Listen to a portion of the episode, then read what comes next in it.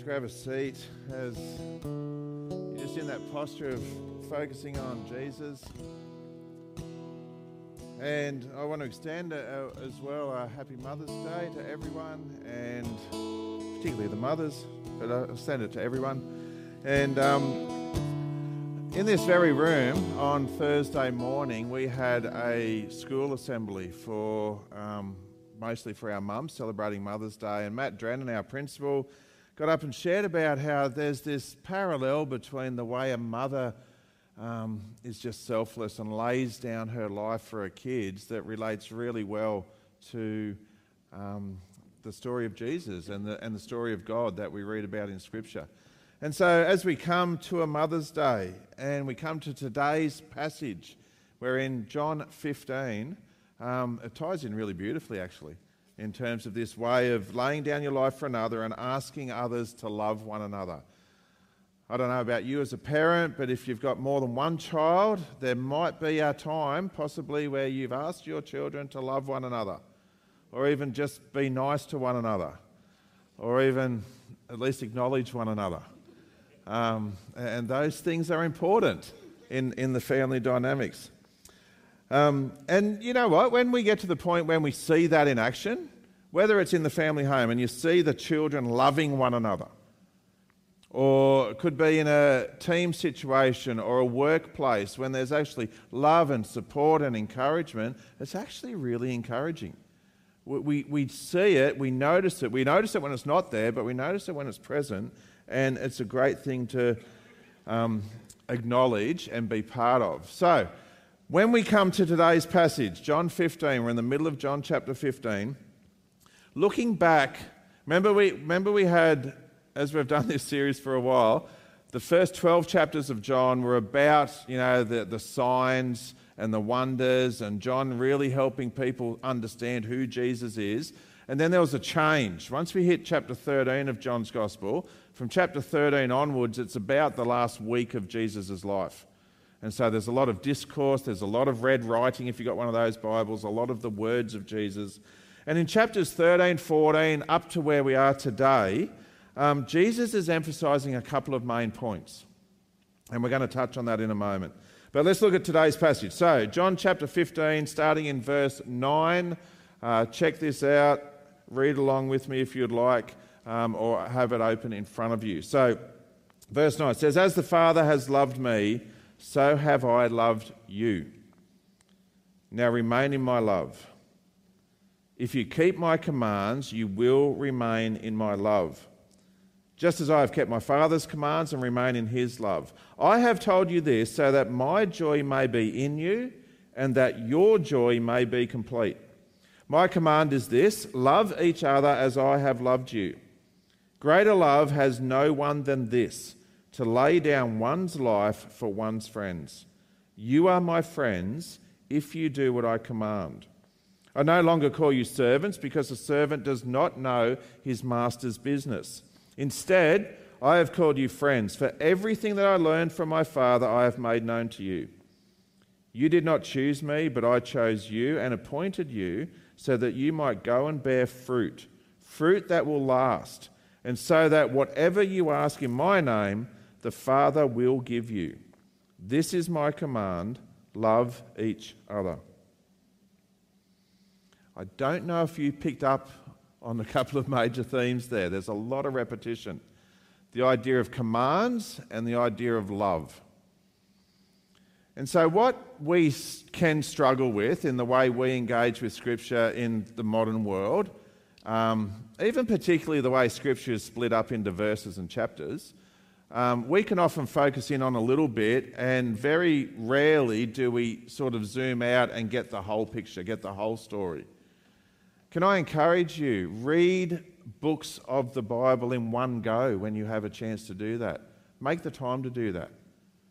Uh, get the whole story. Because remember, these were originally written down so that people would hear them and they would hear the whole thing at once. And they would pick up on the themes that kept ringing true right through, the threads that keep existing right through. So I'm going to help us um, see a little bit, just back to the start of chapter 13. I want to help us see these themes of uh, obedient being obedient to his commands, and love that have just been present in the last couple of chapters. Okay, so here we go. I am going to read them to you, and they're going to be on the screen, but I want you just to pick up the emphasis. How often is Jesus saying this, and why would he say it over and over and over?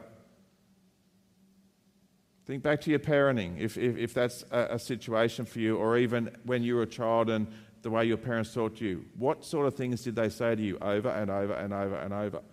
Why did they say those things over and over and over and over? Sometimes we need to hear things many, many times to actually get our head around it. Here we go. Here's some things.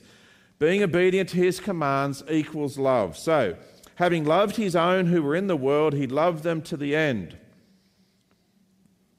Now that I, your Lord and teacher, have washed your feet, you also should wash one another's feet. I have set you an example that you should do as I have done for you.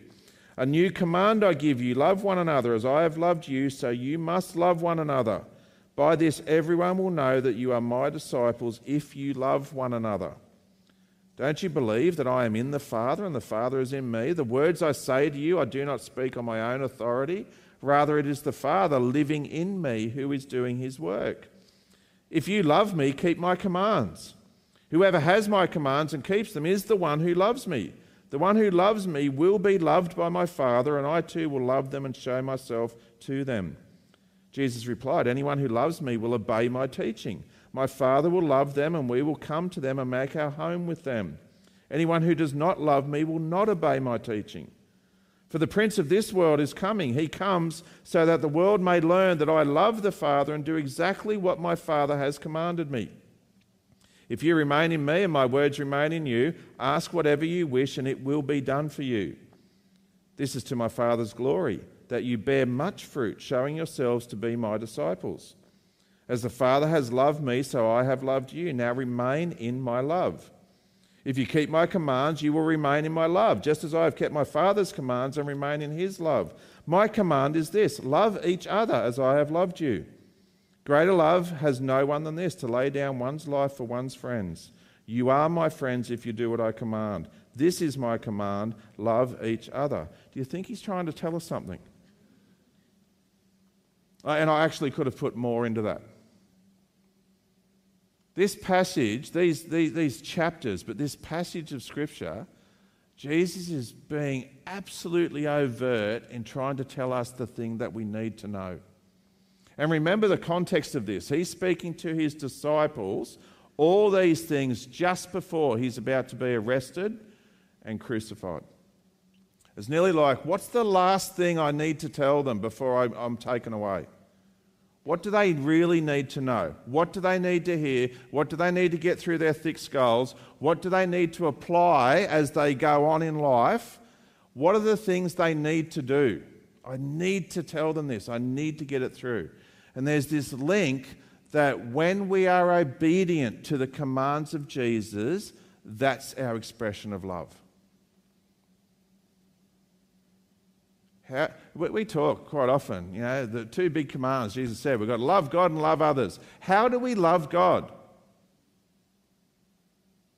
Can I go and give God a cuddle? Well, those two things go beautifully together. I show my love for God by loving the people in front of me that I can see. And I show my love to God by being obedient to what He's commanded me to be and to do. At the end of Jesus' public ministry, He's setting up the disciples here with these passages of Scripture to understand what has really been going on who he really is, what it's all been about. And he says quite clearly a few times here I have, this is Jesus speak, I have been obedient to the Father. I have done what the Father has commanded me. I and the Father are one. If you are obedient to me, you will be in me, and you and I will be one, just like me and the Father are one. He's saying this over and over and over. Jesus is revealing how God the Father is at work in the world. How God has been acting in Jesus. What has God been doing in the person of Jesus? God has been demonstrating through his own Son that the incoming kingdom of God is a reality. He's been demonstrating that he has fulfilled all of those things that the nation of Israel was supposed to do, that the first Adam was supposed to do. To, to live this life of being in relationship with God, relationship with others, relationship with creation itself. And we know that the first Adam failed. We know that the nation of Israel failed. And Jesus comes in and gets it right and shows us how to do that. And then says, I will be with you to help you do this going forward. And the key to it is be obedient to what I'm commanding you to do. Obedience is the key. You know our problem? Oh, sorry, you know my problem? I'll speak for myself, I won't speak for you. My problem is I have selective obedience.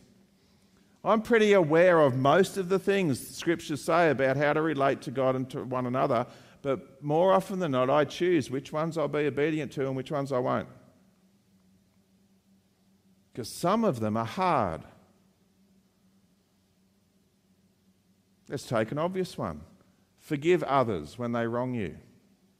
Sometimes the last thing I want to do is forgive somebody. So I'll put that down as that's an optional extra. I can do that. The really holy, you know, super spiritual people will do that one. But in this moment, I'm just going to hang on to that little bit of unforgiveness or bitterness or resentment or whatever it is. Allow that to fester not realizing that Jesus actually gave that command because he knows it's the best thing for us. He knows that when we choose not to forgive, it damages us. And there could be heaps of others. Too often, I am, maybe you are, too often we are selective in the obedience to the commands of Jesus.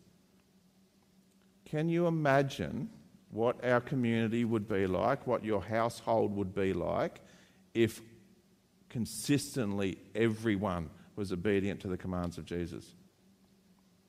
What would that look like? Hmm.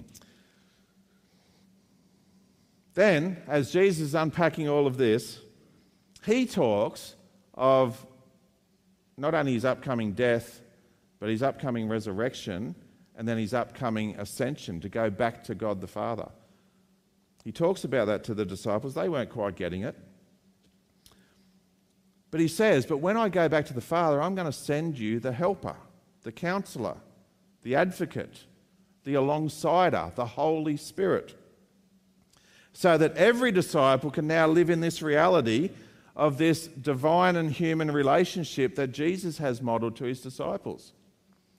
The result, of, I think it's obvious to us because we're on the right side of history and we've heard this many, many times. But for the disciples at the time, to hear from Jesus that I'm going to go back to the Father and I'm going to send you this Holy Spirit and it's going to be good, they, they did not get it, did not understand it. Essentially, Jesus was saying to you, to them, this relationship that you've seen me have with the Father, you can have that as well. Do you understand how much of a mind blowing thing that would have been for the disciples? Because they grew up, they knew nothing but the religious context of Judaism and the many sacrifices and the rituals and the rules and the things you can do and can't do, and the priests who stood in between you and God. And Jesus came and modeled this different type of relationship with God the Father, and he's saying to these disciples, You can have this same thing. You can live with God the Father the way I have just modeled to you these last few years. Blowing their mind. So, what is the key for that? Well, we read in today's passage, verse 10 If you keep my commands and obey my teaching, you will remain in my love, just as I have kept my Father's commands and remain in his love. Now, that word remain, some translations might use the word abide. And remember, he just, Jesus just gave this beautiful picture that Dan unpacked for us a couple of weeks ago about the vine and the branches. this agricultural picture of what it means to be connected into the Father. And then the branch, when it's connected into the vine, the fruit is produced on the branch. This beautiful picture. If you keep my commands and obey my teaching, you will remain in my love. It's pretty clear. How do we remain in that relationship with God? It's through obedience to his commands and teaching. So, what's the outcome or the evidence? If that's in place, if that's the relationship we have, what's the outcome? Well, as we've looked at today's passage, two outcomes there's fruit and there's joy. Fruit, wee, fruit and joy. That was good, wasn't it? Fruit. Fruit and joy. So let's first look at verses 16 in the Amplified. Jesus says to them, You have not chosen me, but I have chosen you and have appointed and placed and purposefully planted you so that you would go and bear fruit and keep on bearing, and that your fruit will remain and be lasting so that whatever you ask of the Father in my name as his representative, he may give to you. Now, again, pretty simple. If the ag- in the agricultural example, if I go and look at a tree and there's an orange hanging off it, I know it's an orange tree. If I go and look at a tree and there's an apple hanging off it, I know it's an apple tree. The fruit identifies the type of tree. So, if there is fruit in our lives, like patience, kindness, gentleness, then what Jesus is saying here, that sort of fruit is going to point people to God because those things are the character and nature and essence of who God is. Now, we can't exhaust those things. We can't get a nice little list and go, this is the picture of God. There's so much in that. If we are faithful, in our marriage, in our relationships, in our friendships. That faithfulness is evident to others and it points people to one aspect of the character and nature of God. If we are kind to someone, that kindness can be noticed by others, and, and that points to one aspect of the character and nature of God. Fruit is one of the things that's produced through the obedience to these commands. And the other thing is joy uh, in verse 11. I have told you these things, Jesus says, so that my joy and delight may be in you, and that your joy may be made full and complete and overflowing. Have you ever noticed that obedience in an atmosphere of love brings joy? It's Mother's Day. I'm sure the mums in here can understand that when obedience is taking place in an atmosphere of love, it brings joy. Let's go to a really practical level. Some of you might really enjoy driving a vehicle. I know some of you have particular types of vehicles that you enjoy, whether it's a four wheel drive or whether it's some sort of done up olden style car. Yeah, and it's only when we're obedient to the road rules that you can continue to experience the joy of driving that vehicle. If you're not obedient to the road rules, you won't get to do that. What, what if you experience joy through um, the achievement of playing well and winning a sports competition? It's only through adhering to the structures and the rules and having the right techniques that enable you to be successful of that that helps you experience the joy that comes with it. If you go and break all the rules and do your own thing, you won't get to experience that ability to participate. What about those of you who love dogs? You've got a dog at home and you've done that puppy training preschool thing so that your dog is obedient. It brings joy when your dog does the things you want it to do when you want it to do them. I've had a number of dogs. I've actually stood on this platform before and used this example. I can think of a dog that um, was so well trained that it, it would, you know, if it was sitting next to me, it would only get up and walk with me if I started walking with the leg closest to it. If I walked with the leg that wasn't closest to it, it would stay sitting. It It would only eat when I allowed it to eat. Now, that dog, because it was obedient, had a fair bit of freedom, was never tied up, was never chained. I had another dog years before that, was an idiot of a dog. It would not obey you one bit, and it spent most of its life chained to a kennel. Had no freedom because it was not obedient.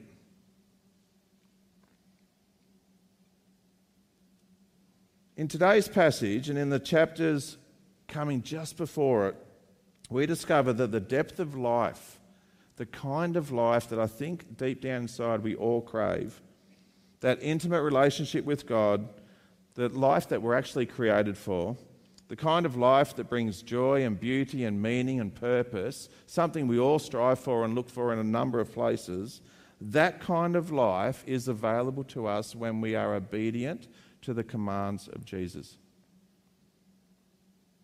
I don't know if that feels like a paradox to you. Because quite often we can think that the world's view of freedom is I can do whatever I want whenever I want. I don't need to be obedient. I don't need to be tied down to obey somebody. And now we've come full circle. Back to mums. Actually, all parents. But how much joy does it bring when our kids are obedient to us? When your kids are obedient, it brings joy in the household. I'm looking at you too.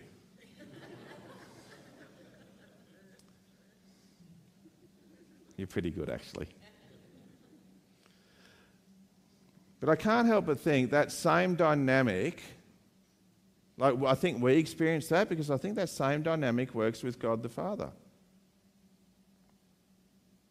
When God the Father looks down at us, his children, I reckon he experiences great joy when we are obedient to what he's asked us to be and do. Great joy. Especially in the light of this thing to love one another. Because Jesus has referred to it over and over and over. Why has he done that? Because I think that God the Father, when he looks at his children, who are loving one another, it just brings great joy. And it helps the people around those people, the community around them, to actually taste and see what God is truly like. So at this point, I reckon it becomes a trust issue. It's a trust issue. Do we really trust that what God's asking us to do is the best thing for us.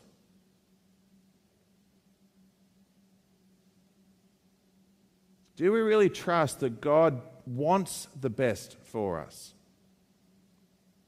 That His commands, if we follow them, are truly the best way to live life? Because if we do, if we do trust Him at that level,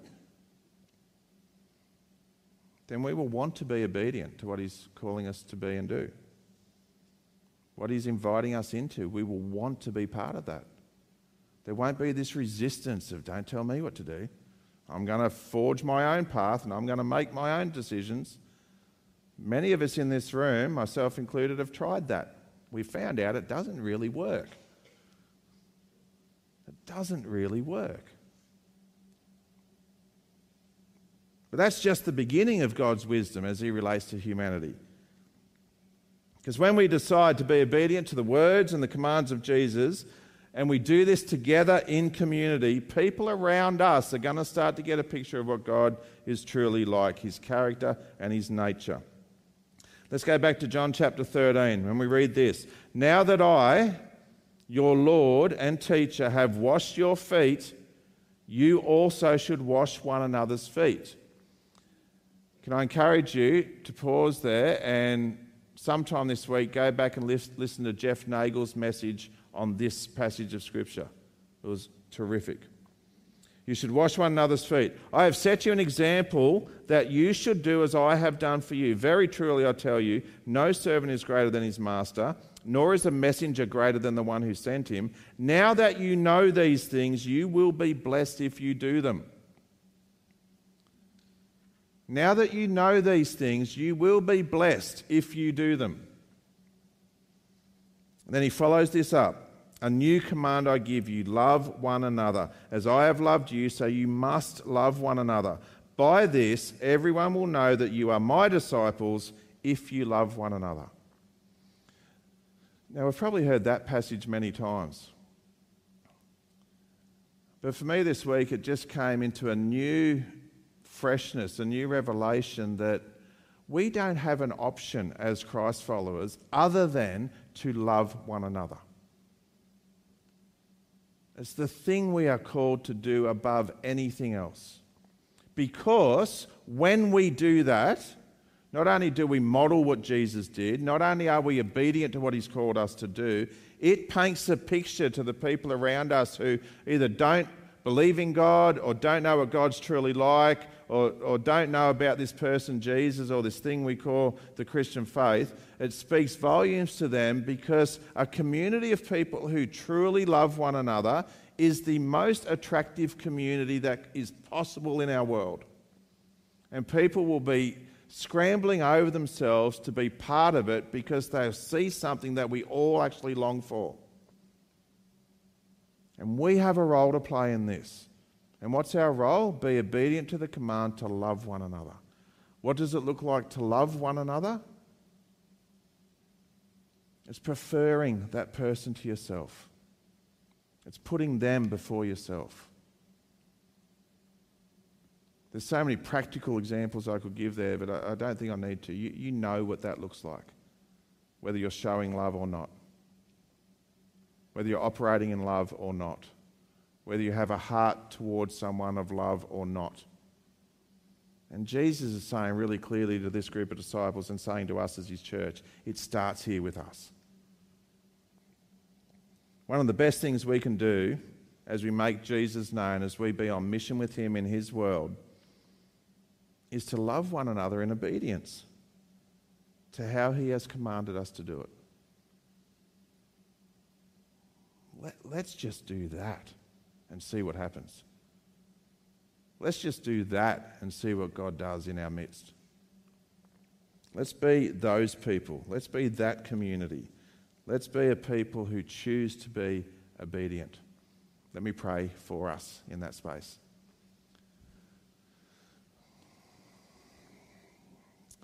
So, Lord Jesus, I thank you for the example you gave us. I thank you for your words that we read in Scripture. And I thank you for the Holy Spirit that you have sent that can live in us and through us and help us be the kind of people you call us to be. It's really hard to love each other naturally, but supernaturally, through your indwelling spirit, we can position ourselves to be shaped by you so that we can love people the way you love. We can show our love for you by being obedient to what you've called us to do. So I ask, Holy Spirit, would you help us in that? Would you shape us in that? Would you go before us in that? Because our prayer, our hope is that when we become that type of people, the, the outcome of that is, is the fruit and the joy. The outcome is that people will see what you're truly like, God, and come into relationship with you. And the joy that's experienced in this community will be so infectious and contagious that people will want to be stepping in. God, would you lead us in that, shape us in that, help us in that for your sake and for your glory and for your honour? We pray those things together. Amen.